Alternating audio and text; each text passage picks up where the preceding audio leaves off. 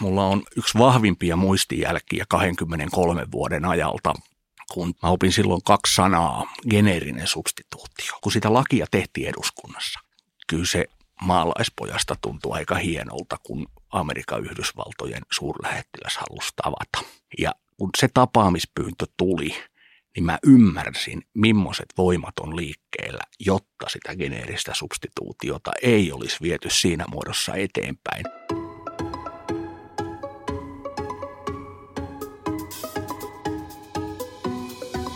Minun nimeni on Touko Aalto ja keskustelen tässä Sivuvaikutuksia podcast-sarjassa ajankohtaisista lääkealan kysymyksistä eri vaikuttajien kanssa. Ja tänään meillä on vieraana Farmasialiiton toiminnanjohtaja Juha Rehula. Tervetuloa. Kiitos. Farmasialiitto edustaa noin kahdeksantuhatta farmaseuttia ja provisoria sekä lääkealan erityiskoulutettuja ja farmasialan opiskelijoita. Liiton jäseniä työskentelee paljon erityisesti apteekeissa. Ja kysyn sinulta, Juha, millaista apteekkityö on tällä hetkellä alalla työskentelevien mielestä ja onko henkilökunnalla kenties muutostarpeita apteekkien työoloihin?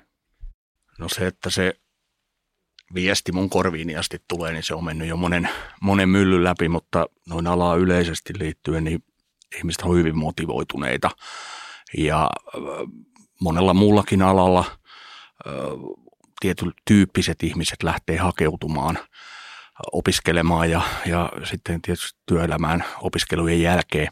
Että tota, se semmoinen niin kuin perustilanne, motivoituneet ihmiset, osaajat, ää, henkilöt, jotka, jotka tota, on ammatistaan ylpeitä, ehkä vähän liian vaatimattomia näin nyt ulkokehältä tulleena ja nyt kun näkee tätä arkea, että vähän turhankin vaatimattomia siihen nähden, että millainen osaaminen ja, ja, ja, ja minkälaisia niin kuin näkemyksiäkin voi asiasta olla, että sen perusasia ja mielikuvahan on monelle ihmiselle se, että apteekin tiski, sinne mennään reseptin kanssa, nykyään sähköisen reseptin kanssa ja, ja farmaseutti on niin kuin lääkkeen jakelija, mutta kyllähän se farmaseutti on On, on, on jotain, tai siis paljon paljon muutakin. Toki asiakaspalvelu on tärkeä osa, mutta että sen asiakaspalvelun sisällä niin se, että huolehtii siitä, että ihmiset saa oikean lääkkeen ja ennen kaikkea se neuvonta siis yhä enemmän sillä on ja tulevaisuutta miettii, niin sillä neuvonnalla ja, ja, ja ä, tiedon jakamisella niin tulee olemaan tosi iso merkitys ja rooli. No sitten se, että ä, onko muutostarpeita työoloihin, niin tänään viimeksi, kun me tätä podcastia tehdään, olen ollut aamulla palaverissa, jossa on puhuttu johtamisesta ja eihän se ole niin kuin yhden eikä kahden toimialan asia, kun silloin kun ongelmia tulee, niin usein muuten on kyse johtamisesta ja, ja, ja siitä, että et, et, millainen työilmapiiri yhteisössä on, että voi olla toimipisteitä samalla toimijalla, tässä tapauksessa apteekkia samalla toimijalla, jolla, jossa työpisteessä asiat on kunnossa ja pyyhkii hyvin, mutta sitten voi olla samallakin toimijalla toinen työpiste, jossa näin ei ole. Että tämä ei liity yksin alaan, tämä on yleisempi asia. Kiitoksia tästä aasinsiltana taas sit siihen, että apteekeissa on myös usean vuoden ajan kärsitty farmaseuttipulasta. Mistä se johtuu ja mitä sen korjaamiseksi pitäisi tehdä ja onko tässä kenties myös tämä johtajuus, mistä juuri äsken mainitsit, onko siinäkin jotain, mitä voisi vielä niin kuin tehdä enemmän tai paremmin tai toisin? No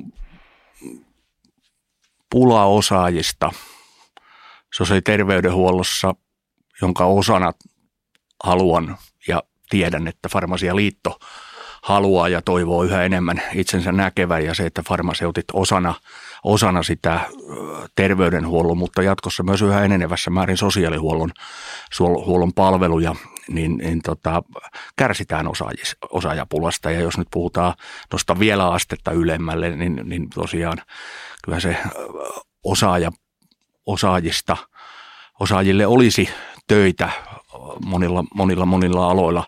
Farmasian alla on yksi niistä, jossa tämä tilanne on. Mä en ole koskaan uskonut, ja tämä on nyt hyvin henkilökohtainen mielipide, mä en ole uskonut siihen väheksymättä, vaikka sanon, että kikka kolmoseen toistan mä en väheksy, eikä ole kyse kikka kolmosesta, mutta moni on niin kuin sitä mieltä, että lisätään vaan koulutuspaikkoja, niin se homma sille ratkee, kun ei se ratkee. Että tota, tuohon edelliseenkin kysymykseen liittyen, että et, et millaisia toiveita ja odotuksia ja työoloihin, no toki tietysti edunvalvontanäkökulmasta, niin palkka voisi olla aina parempi, jotta se olisi houkuttelevampi, tai sitten se, että se palkka ja muut edut niin lisäisi sitä pysyvyyttä, että ei haikailtaisi mihinkään muualle, mutta että tota, kyllä musta niin kuin semmoinen niin kuin se tulevaisuuden näköala, että et arkihan on puurtamista ja se on, se on monta kertaa rutiineja, ja, mutta farmaseuttien kohdalla, provisorien kohdalla se asiakaspalvelu, se ihmisten, ihmisten kohtaaminen, ollaan sitten apteekeissa tai ollaan, ollaan teollisuudessa niiltä osin, kun siellä tapahtuu ihmisten kohtaamista, ollaan kunta-alalla, valtiolla, niin, niin kyllähän se on, niin kuin, se on se, että mitä, mitä niissä hetkissä tapahtuu. Onko sulla mahdollisuudet niin kuin käyttää osaamistas, onko sulla mahdollisuudet ää, tehdä sitä työtä, johon sä oot sen koulutuksen saanut, johon sulla on se päällimmäinen motivaatio. Et tota, niin kuin sanoin, että yhtä kikka kolmosta, jonna tässä kohtaa pidän sitä, että, että tota, ää, opiskelupaikkoja lisättäisiin, niin mä, mä en usko semmoiseen. Kyllä se alan kiinnostavuus, houkuttelevuus, ää, merkityksellisyys, monelle ihmiselle se, että sä oot merkittävä, sä voit kokea, kokea sen, että sä oot osa jotain suurempaa, jossa sun panoksesi on tärkeää, niin kyllä tämä on niin kuin, näillä on, näillä on iso merkitys, ja ihan nyt heitän, kun ollaan Apteekkariliiton podcastissa, niin, niin palloa tietysti myös apteekkareille siinä, että, että tota, osa voisi katsoa peiliin, miksi tota,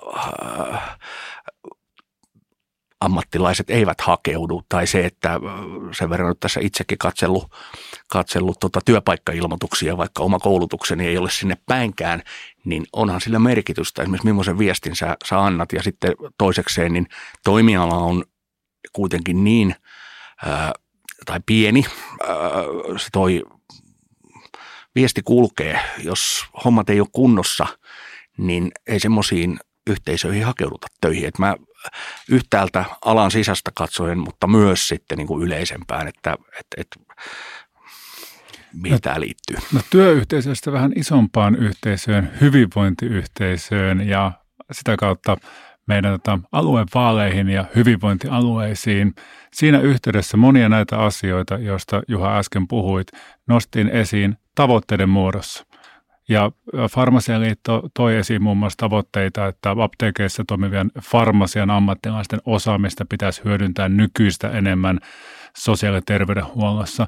Voitko tästä hieman kertoa lisää? Mä uskon, että moni näistä tavoitteista lisää sitä merkityksellisyyttä ja lisää myös alan vetovoimaa, kun ihminen voi tehdä työtä, missä voi hyödyntää koko sitä potentiaalia ja osaamista. Niin kerrotko näistä tavoitteista vielä pikkusen lisää?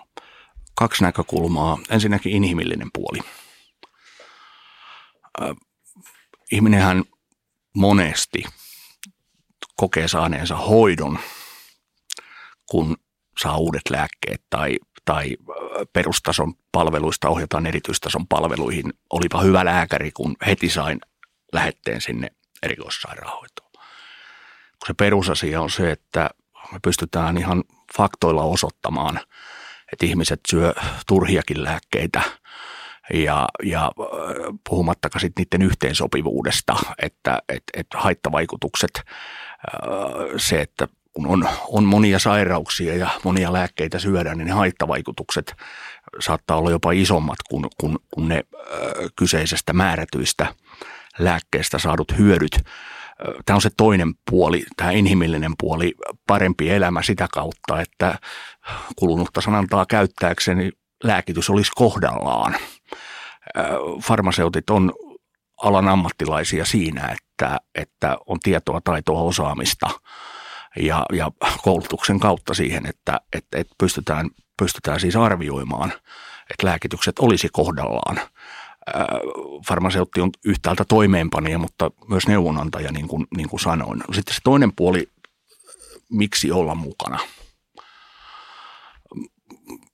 Taas hyvin pelkistetysti sanoen, niin mennään lääkäriin ja mä en missään tapauksessa muutin lääkäreitä. Se on he on ammattikunta, joka käy vuosien koulutukseen ja, ja heillä on oma tehtävänsä, mutta kun äsken sanoin tästä inhimillisestä puolesta, että saat uuden lääkkeen, niin homma niin tullaan tyytyväiseksi, mutta se, että se lääke määrätään ja tavallaan lääkkeiden kautta hoidetaan kenties semmoista, jota pitäisikin hoitaa jotain ihan muuta kautta. Ja, ja tota, ää, niin kuin hyvinvointialueita kun muodostetaan, no siellä on nyt täyshärdelli päällä monessakin, monellakin alueella siitä, että miten kiinteistöomistukset menee, miten vuokrasopimuksia tehdään. Ja tietysti isona asiana se, että henkilöstö saa palkkansa ensi vuoden, ensi vuoden tammikuussakin ja niin edelleen. Mutta se, että palveluthan, rakenteet on rakenteita, mutta se palvelujen sisällä, farmaseutia, farmasialla, farmaseuteilla, proviisoreilla on varmuudella oman osaamisensa ja koulutuksensa kautta annettavaa siihen, että miten esimerkiksi nämä palveluketjut, tämä on tätä sote, sote-retoriikkaa, miten nämä palveluketjut, missä kohtaa esimerkiksi lääkehoidon arviointia tehdään. Eli, eli, ja tästä on saavutettavissa merkittäviä säästöjä, puhutaan sadoista miljoonista. Kerrotko kiteytetysti, mitä lääkehoidon arvioinnin palveluseteli niin kuin tarkoittaa ja miksi se pitäisi suunnata kaikille yli seitsemänkymmentävuotiaille? No, Farmasialiitto on vuosia ajanut sitä, että tämmöinen palvelu, palvelusetelin kaltainen mahdollisuus äh, tota noin, ihmisille annettaisiin. Eli, eli monisairas, monia erilaisia lääkkeitä. Ne on varmaan niin kuin ihan oikein määrätty.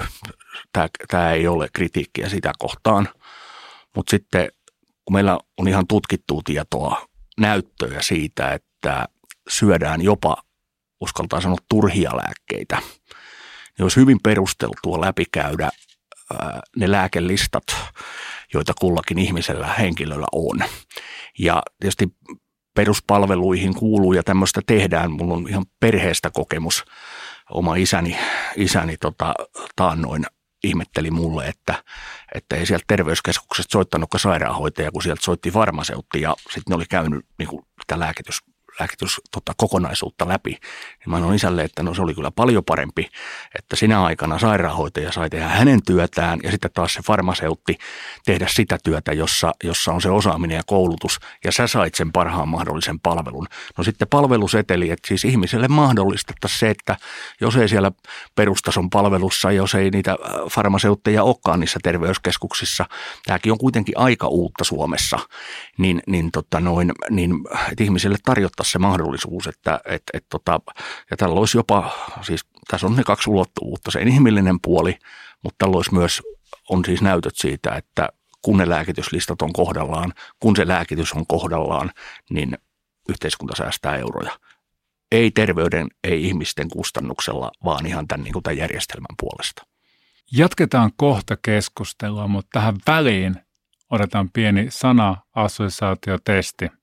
Pyydän sinua, Juha, vastaamaan hyvin, hyvin lyhyesti, mielellään yhdellä sanalla. Mitä tulee mieleen seuraavista sanoista? Ootko valmis? C-vitamiini. Terveyttä erityisesti talvella. Lääkejäte. Maksaa, on kallista. Ajantasainen lääkityslista. Terveyttä. Koronapandemia. Keskuudessamme. Eduskunta. Päätöksenteon paikka. Kiitoksia. Tästä päästäänkin hyvin jatkamaan tämän, tämän podcastin kolmanteen osioon ja mennään vähän syvemmälle tuonne politiikan ja päätöksenteon maailmaan. Sä oot pitkään toiminut myös kansanedustajana, itse asiassa, jos oikein on kotiläksyni tehnyt ja muistan oikein, niin kaksikymmentäkolme vuoden ajan se on mittava, kunnioitettava ura. Hattu päästä. Osan ajasta toimit myös lääkeasioista vastaavana ministerinä. Onko käsityksesi apteekkialasta muuttunut sen jälkeen, kun aloitit nykyisessä tehtävässäsi viime vuoden loppupuolella? No, voisiko sanoa, perusfundamentit ei ole mihinkään muuttunut, mutta että onhan se kehitys ollut niin kuin myönteisellä tavalla ja merkityksellistä. Ja tässä tarkoitan sitä, mistä jo puhuttiin, että ää, lääkehuol- siis lääkkeet, ihmiset, jotka on osaajia, farmaseutit, proviisorit olisi yhä enemmän ja me halutaan, että se on osa meitä suomalaista terveydenhuoltoa. Että kyllähän tässä kohtaa niin kuin muutos on ollut, ollut niin henkisellä tasolla kuin käytännön tasolla iso. Mutta sitten se perus niin kuin asetelma ja, ja yhteiskunnallinen keskustelu siitä, että, että tota, missä roolissa meillä apteekit on ja kuka ne omistaa, millaisia omistuspohjia siellä on.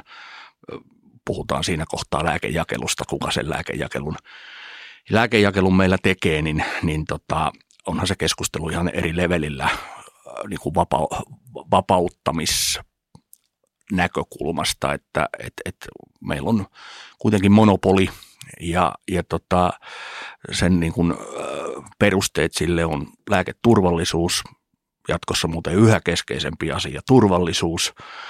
Se on ollut aina sitä, farmaseutit siellä apteekin tiskissä, jotka palvelee, niin heidän aivan ydintään on se, että se lääketurvalli, että ihminen saa, saa turvallisesti ne lääkkeet, mitkä on määrätty ja se neuvonta, neuvonta hoidetaan niin, että, että ihminen osaisi myös käyttää niitä lääkkeitä, jotka on saanut.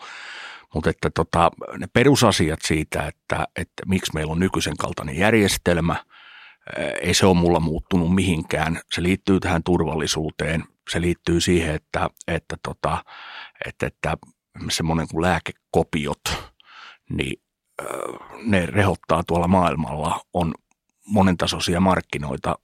Pitää puuta, pitää puuta koputtaa tällä studiossa, että, että, tota, että me pysyttäisiin irti siitä, mikä maailmalla on. Ja musta tämä meidän nykyinen toimintamalli, missä on luvanvaraista toimintaa ja kuka tahansa ei voi perustaa sitä apteekkia, niin on sillä merkitys. Sillä on iso merkitys ja, ja myös merkitys on se, että miten ihmiset ja etenkin päättäjät ymmärtää nämä perusasiat, joista juuri äsken puhuit ja puhuit nimenomaan turvallisuudesta ja lääkeinformaatiosta ja neuvonnasta ja ohjauksesta, niin ehkä tota, jos haluat tähän vielä jatkaa, niin annan sinulle vielä muutaman sanan. Ja ihan ydinasiahan on luottamus, että kun ihmisiltä kysytään mielipidetiedusteluissa, niin kuin toimialoittain tai toimijoittain. Poliitikot on automyyjien kanssa siellä ihan viimeisellä, viimeisellä rivillä, mutta sitten poliisit ja palomiehet ja lentokapteenit ja niin kuin apteekkialan ammattilaiset niin on siellä top, top kymmenen listalla. Eihän tämä ole syntynyt vahingossa. Ja se luottamus on semmoinen asia, että on se sitten politiikka tai mikä tahansa laji, jossa menetät sen luottamuksen, niin kuin tässäkin pöydän kahta puolta on kaksi miestä, jotka on sen luottamuksen menettänyt. Ei siinä ole mitään tehtävissä, juna on mennyt, mutta sitten luottamusta kannattaa vaalia ja ylläpitää. Se on juuri näin. Ja miten kun arvioit pitkän parlamentaarisen uran ja sitten asiantuntijatyön kautta pystyt katsomaan kokonaisuutta vähän eri näkövinkkeleistä, niin miten sun ymmärryksen mukaan kansanedustajat tänä päivänä ymmärtävät ja tuntevat apteekassa tehtävän työn merkityksen? Lähtökohtaisesti tunnistetaan ja tiedetään, mutta sitten tämä sana monopoli, joka on kirosana monille. Meillä on henkilöitä, jotka on valmiit vapauttamaan markkinat, nekin ne, vielä ne viimeiset, viimeiset markkinat, jotka, jotka nyt on, on tällä tavalla halli, hallittu ja hallinnoitu tämä järjestel, niin kuin järjestelmän näkökulmasta, niin meillä on semmoisia henkilöitä, joiden niin kuin se päädraiveri, se ohjaa, ohjaaja on joku ihan muu perusta kuin se lääke, esimerkiksi lääketurvallisuus. Toki hekin ottavat huomioon, tämä liittyy tähän kysymykseen, että, että onko tietoisuutta ja osaamista, niin on, mutta että onhan sillä merkitystä, että missä se sun maalis on. Jos sun maalis on vapauttaa markkinat, niin se on ihan eri asia kuin tämmöisen mun kaltaisen siis ihan henkilönä, puhumattakaan tällä hetkellä tehtäväni puolesta, on edesauttaa sitä, että siitä luottamusta ja turvallisuutta oikeasti vaalitaan. Että sehän kuulostaa niin hyvältä, että on tosi helppoa tuolta, kun saisi ostaa puranaa tuolta, tuolta tuota ärkioskilta, mutta siihen liittyy niin paljon muutakin. Siihen liittyy ja, ja se, että jos miettii lähtökohdat ohjaa kaikkea niin kuin päättelyä ja poliittista tavoittelua ja jos sun lähtökohtana tämmöisenä premissinä on, mistä johdat asiat, jossa on puhtaasti vaikka elinkeinopolitiikka ja markkinoiden vapauttaminen, totta kai sen tyyppisiä johtopäätöksiä tulee, mutta jos sun lähtökohtana on terveydenhuolto, turvallisuus ja tämän tyyppiset asiat, niin totta kai ne johtopäätökset on vähän erityyppisiä, ja me on pitkään toimittu tämmöisen vedenjakajalla myös apteekkitoimialan alan sisällä, että, että elinkeinopolitiikan lähtökohdista vai terveydenhuollon lähtökohdista pitää lähteä kehittämään, ja tästä on vähän kahta vettä. Kummankin puolella jokea löytyy erilaisia painotuksia, ja ehkä mä olisin kysynyt, että mitä sä sun kokemuksen, pitkän asiantuntemuksen ja kokemuksen kautta ehkä sanoisit niille päättäjille, joiden mielestä apteekit on pelkkiä lääkkeiden jakelijoita. Millaisia terveisiä Juha Rehula lähettää näille? Siinä on Farmasialiitolla ja apteekkarilla, apteekkariliitolla töitä, jotta se viesti, joka on se ydin, neuvonta, turvallinen lääke, niin kuin, että, että ne lääkelistat on kunnossa ja se lää, lääkitys on kohdallaan ja se on turvallista. Siis, siis tämä, tämä, on, tämä on ihan se ydin ja sen niin kuin arvioiminen, siis päätöksentekohan on erilaisten painopisteiden arviointia ja, ja kompromissien tekemistä, yhteensovittamista. Ja niin kuin mun, kun mä tällä Tällä kokemuksella uskallan sanoa, että mä ymmärrän erittäin hyvin niitä, jotka tätä katsoo elinkeinopolitiikan näkökulmasta.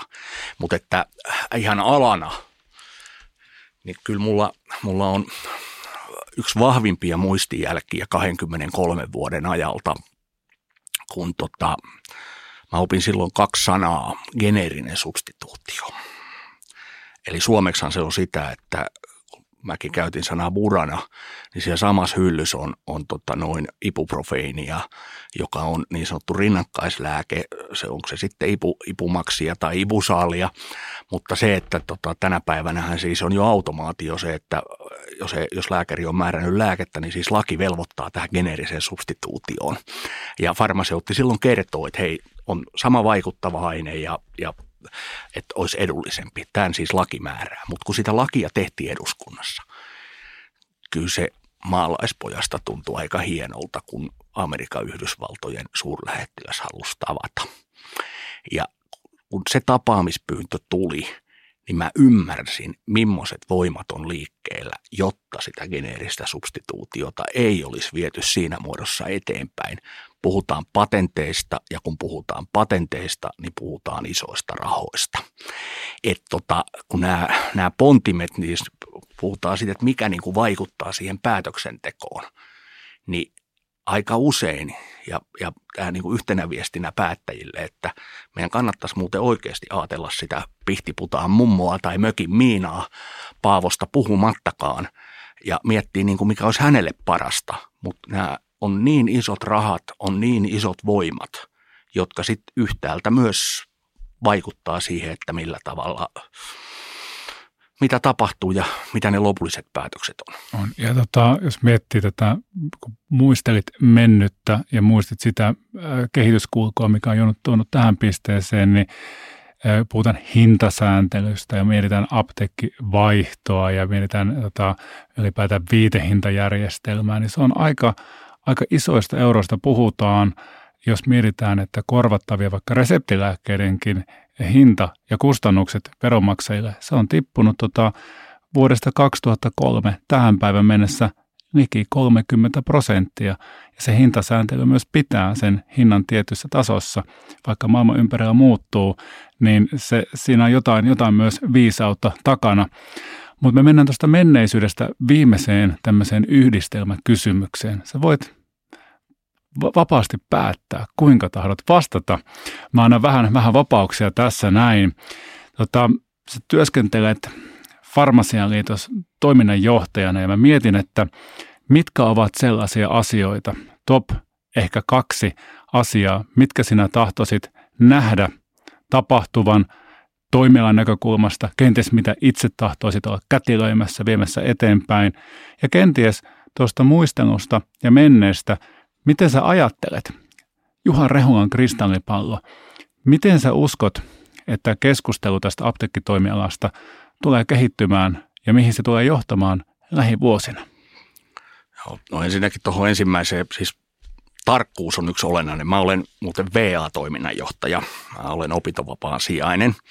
Toisekseen, jos tarkasti vastaisin tuohon kysymykseen, niin, niin mun, mun niin kun, tämän jäljellä olevan, olevan tota noin tehtävänhoidon niin ydinasiat on ihan semmoisia arkisia talouteen ja hallintoon liittyviä. Siksi kysyin epätarkasti tietoisesti. Hallintoon ja talouteen liittyviä asioita, joiden, joiden päivittämistä ja, ja, ja tota noin arjessa eteenpäin vientiä, vientiä tota, on tavoiteaikatauluja ja eteenpäin vientiä mun pitää, pitää, niistä pitää huolehtia.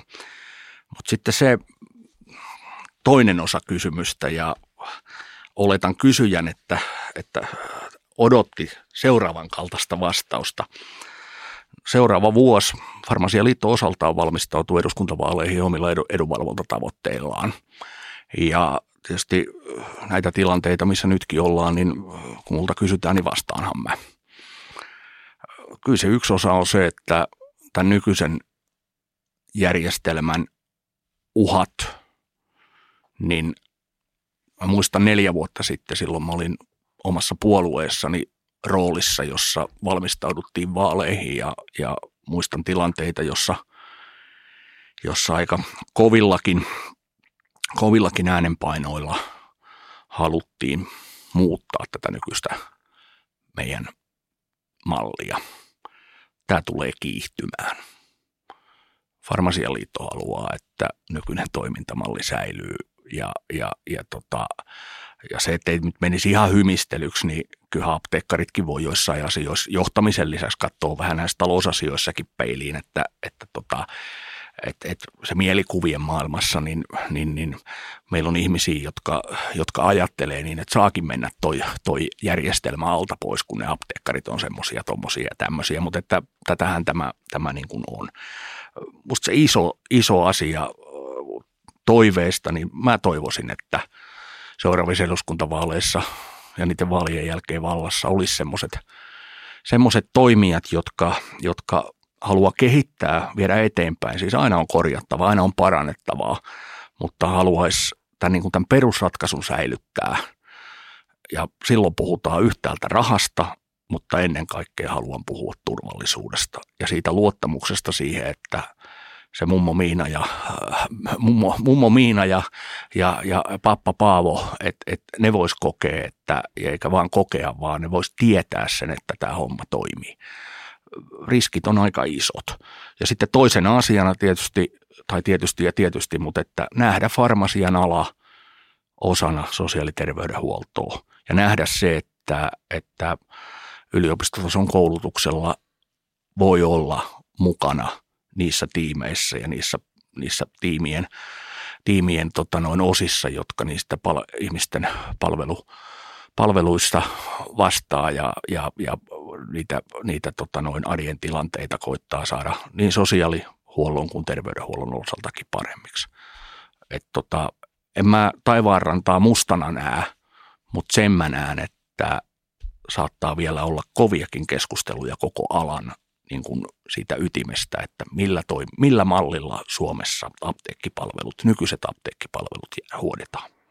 Kiitoksia. Minun nimeni on Touko Aalto. Tämä oli Sivuvaikutuksia podcast ja vieraana tänään painavaa, syväluotavaa asiaa oli kertomassa pitkäaikainen kansanedustaja Juha Rehula, joka työskentelee tällä hetkellä viransijaisena Farmasialiiton toiminnanjohtajana. Juha Rehula, kiitoksia kovasti tästä. Kiitoksia.